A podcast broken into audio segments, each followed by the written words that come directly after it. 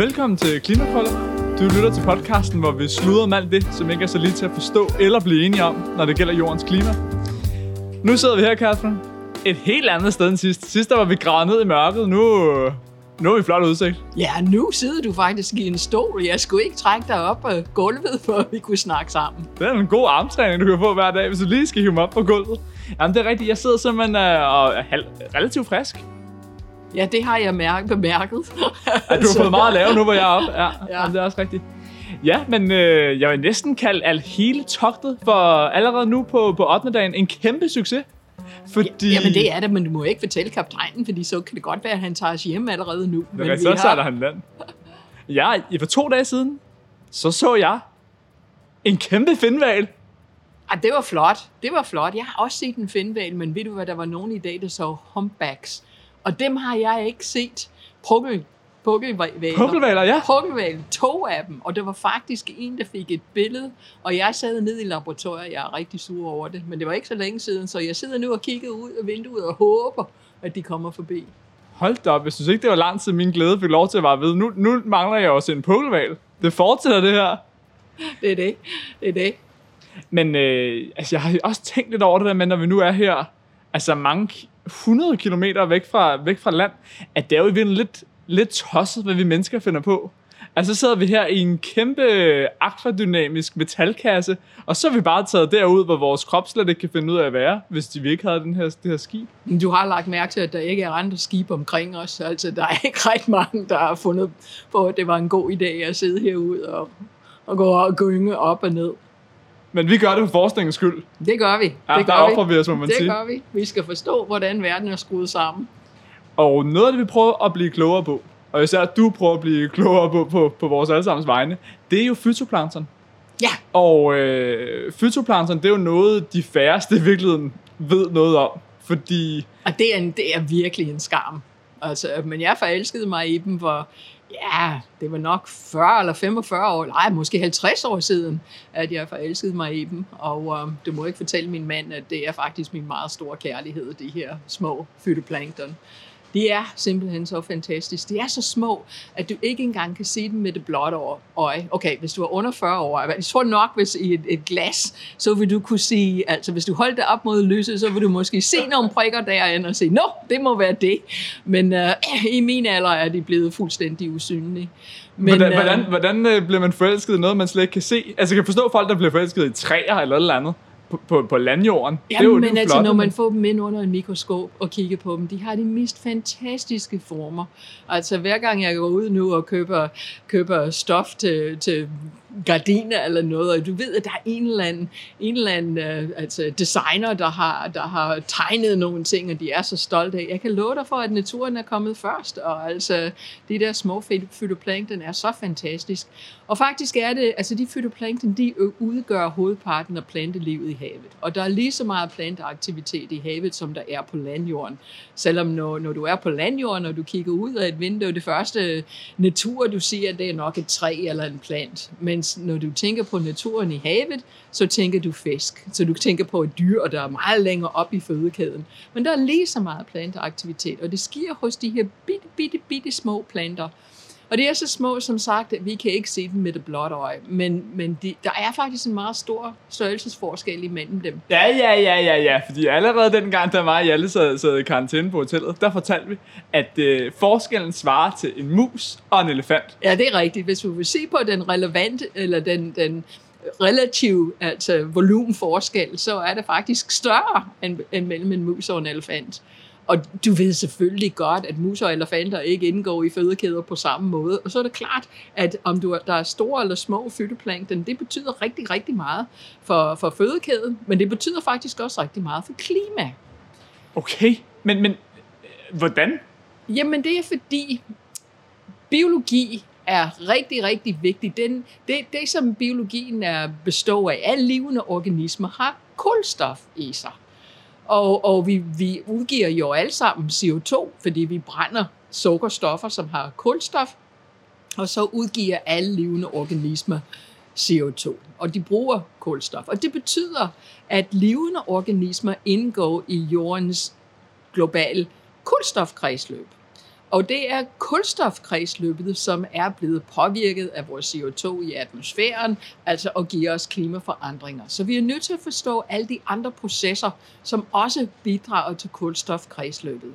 Og på landjorden er det sådan, at der er rigtig meget kulstof, der er bundet op i levende organismer. Cirka 550 gigaton, som er rigtig, rigtig meget kulstof. Men når du kommer ud til havet, selvom havet er dobbelt så stort, eller dækker dobbelt så meget af jordkloden som, som landjorden, så er det faktisk kun omkring 3-4-5 gigaton, så 100 gange mindre, mere end 100 gange mindre Hvordan kan det kulstof. være, at det er så meget mindre? Eh, fordi det, netop fordi vi ikke har kæmpe store træer herude. Vi har bare de der bitte små planter, og det betyder, at de bliver spist af bitte små dyr. Og altså, så, altså, altså, selvfølgelig er der nogle valer og histepist, men altså hovedparten af naturen i havet er meget, meget småt.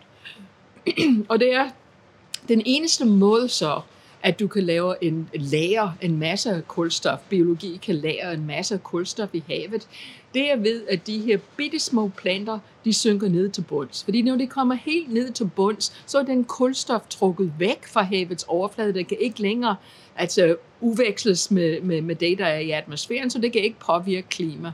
Og det gør en meget stor forskel, om der er store fytoplankton eller små fytoplankton til stedet der, fordi de store synker hurtigere, så, Så det de er betyder- bedre. Så det betyder, at fytoplankton starter i virkeligheden med at være op, op i toppen, Ja, fordi de skal have lys. Det er selvfølgelig, selvfølgelig, selvfølgelig. Det er en af grundene til, at de ikke så store, er så stort som et træ.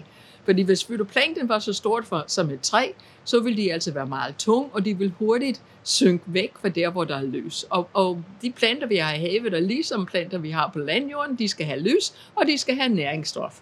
Og øh, altså, fytoplankton er, er små, netop så de kan svæve eller synke meget langsomt ud af, af havets overflade, og derved få lys til at lave fotosyntese. Men nogle af dem, som sagt, synker helt ned til bunds, så de trækker den kulstof, de har fanget via fotosyntese, det tager de ned til bunds, så kan vi godt glemme det i hvert fald i en altså, tusind år, og hvis det kommer helt ind i havets sediment, så i altså tusindvis af år, så har den ikke noget med klima at gøre. Og vi tror faktisk, at som tiden er gået, altså fra isalder til ikke-isalder, at en af de ting, der kunne ændre mængden af CO2 i atmosfæren over den tid, det tager at gå fra en isalder til en ikke-isalder, det er en ændring i den mængde altså kulstof, der kommer fra fytoplankton ned til bunden. Det vil sige en ændring i fotosyntese i havet. Og det er netop det, som vi prøver at kigge på nu. Fordi selvom folk går rundt og har den her idé, at fytoplankton har været vigtig i forhold til klimaforandringer, at de har været med til at trække CO2 ud af atmosfæren og derved gøre jorden koldere, eller ikke har taget så meget CO2 ud af atmosfæren, og derved kan jorden blive varmere, så har vi indtil nu ikke haft mulighed for at tjekke den hypotese imod historien. Og her kommer vi ud, og vi tager nogle sedimentkerner op fra havet, og vi kan analysere de sedimentkerner, altså tilbage igennem tid. Vi håber på, at vi kan komme 120.000 år tilbage i tid.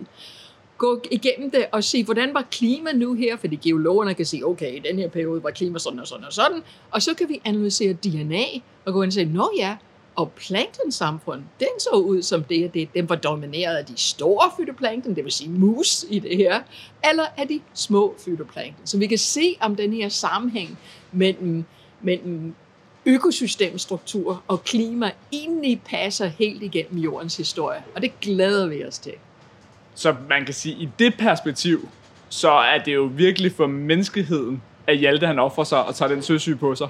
Det kan jeg godt se, at vi er så glade og stolte over, at der er, Han gør det. at der er så mange unge mennesker, der vil ofre sig for i, i, i videns tjeneste, kan man sige. Fuldstændig, fuldstændig. Er det ikke noget med, at man inden for plankton også skiller mellem fytoplankton og zooplankton? Yes. Men det er fordi fyto betyder, altså vi, nu går vi helt tilbage til det gamle græsk der, og fyto det har noget med, med planter at gøre, og, øh, og, og zoor, det har noget med dyr at gøre. Så, så fyto, det er de små planter, og zoor, det er de små dyr. Men faktisk er det ikke helt så enkelt som det. Fordi vi er vant til naturen på landjorden, hvor det er relativt enkelt at kigge på et dyr eller en plant og sige, altså bortset når man kommer til svamp, det kan være en lille smule tricky, men ellers, ellers altså kan du sige, okay, helt klart plant, og eller helt klart dyr. Men netop de her fytoplankton, som jeg taler om, langt de fleste grupper, altså har, har en masse af de forskellige arter, kan begge dele.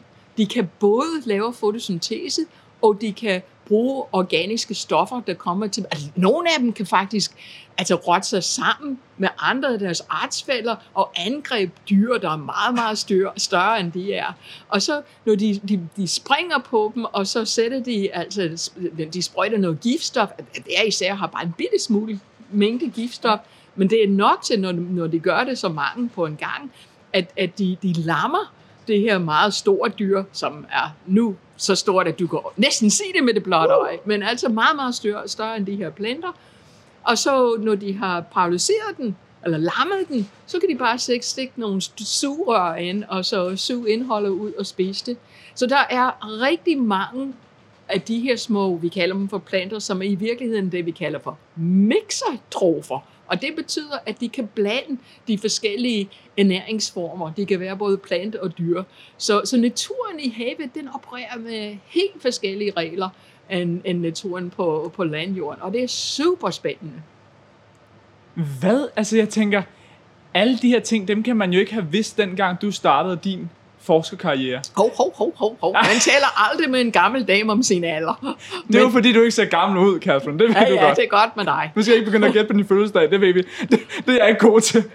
Øhm, nej, men jeg, jeg, jeg tænker bare... Jeg er ikke 90. Nej, det var roligt. Øhm, jeg tænker bare, det må være... Altså, hvad var det, der tiltrak dig til det her felt i første omgang? Jamen altså, det tror faktisk, at det var lidt af et uheld, fordi jeg vidste, at øh, min karriere, den skulle altså handle om havet. Jeg har altid elsket at være på i nærheden eller i havet. Og da jeg begyndte, altså jeg var meget usikker på om, på, om det skulle være måske lovgivning. Altså dengang i 70'erne, da jeg var ved at finde ud af, hvad jeg ville læse, så var der Law of the Sea, der var ved at, at, at blive til noget. Så, så da jeg læste på universitetet, så lavede jeg faktisk en dobbelt major med, med statskundskab og biologi, fordi jeg vidste ikke, hvilke veje jeg skulle gå. Men, men der skete det, at, um, at øh, pludselig det område, jeg kom fra i USA, fik en opblomstring af giftig fytoplankton. Og det var første gang, det var sket i... Man troede dengang, at det var første gang. Bagefter viste det sig, at det var sket, altså da indianerne var der, men så var de, de, de, de, den art havde ikke opblomstret siden. Og så er det været en orkan, og de mener, at den orkan havde taget nogle, nogle, nogle gamle celler, der lå i bunden, og havde skubbet dem ind til kysten, og så fik man den her giftige opblomstring, som rigtig påvirkede altså fisker, fordi man kunne ikke øh, spise muslinger og altså skalddyr. Og, øhm, og det, det var jeg meget interesseret i, så det var, det var faktisk den giftige opblomstring, der introducerede mig til, til, til fytoplankton, og, og den, den kærlighedshistorie fortsætter endnu. Fedt.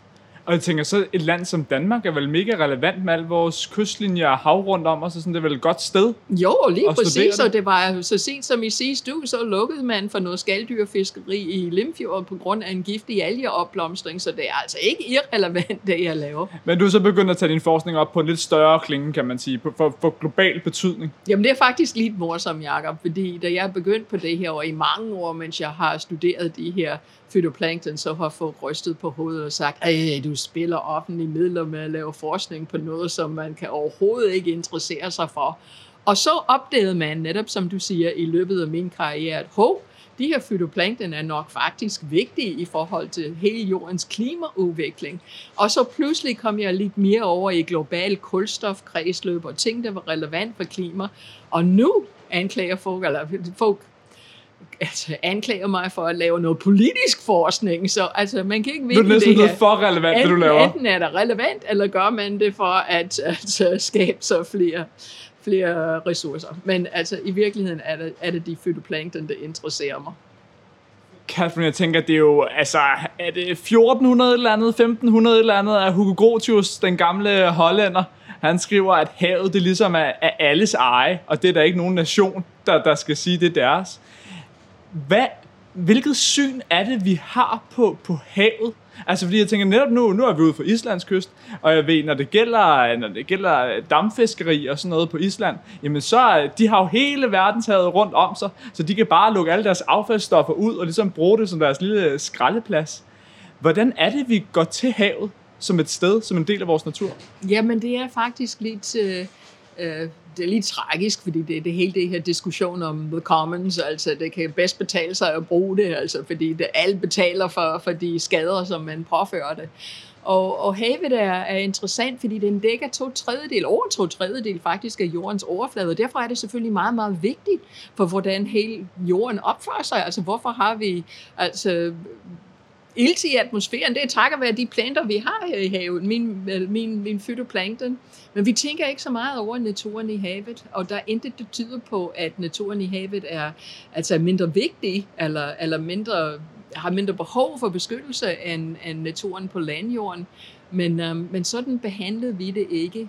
Og, og det ærger mig rigtig, rigtig meget, fordi nu står man altså alt for at kigge mod havet som det store frontier, det er der, hvor vi skal få mere mad, og vi skal, altså, den skal løse en hel masse af vores problemer, og jeg er ikke i tvivl om, at den kan.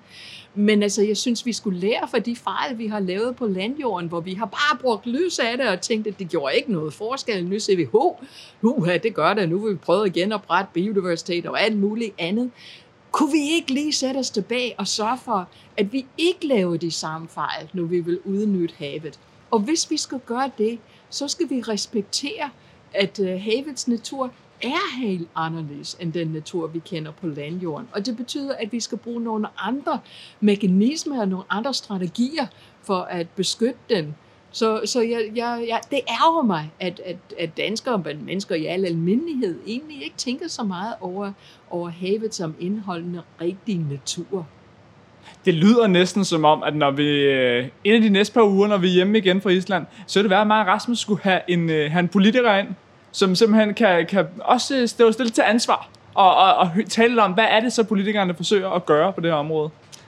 Jeg synes, det vil være en rigtig god idé, men jeg tror, du vil finde ud af, at den politiker siger, at før befolkningen interesserer, dig, øh, interesserer sig for klima, så gør jeg det heller ikke.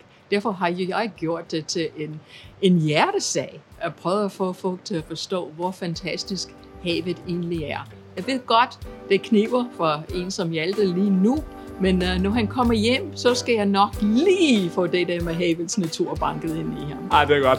Så, så, så glemmer han alt med søsyn, og så begynder han bare at elske fysioplankton. Det, det tror jeg. Det tror jeg. Jeg kan også vise dem til ham i laboratoriet. Ja, det er rigtigt. Det er nok bedre. Men fedt. Det tænker jeg i virkeligheden bare, vi, vi kalder for en dag. Så må vi nyde udsigten. Jamen, uh, tak for det.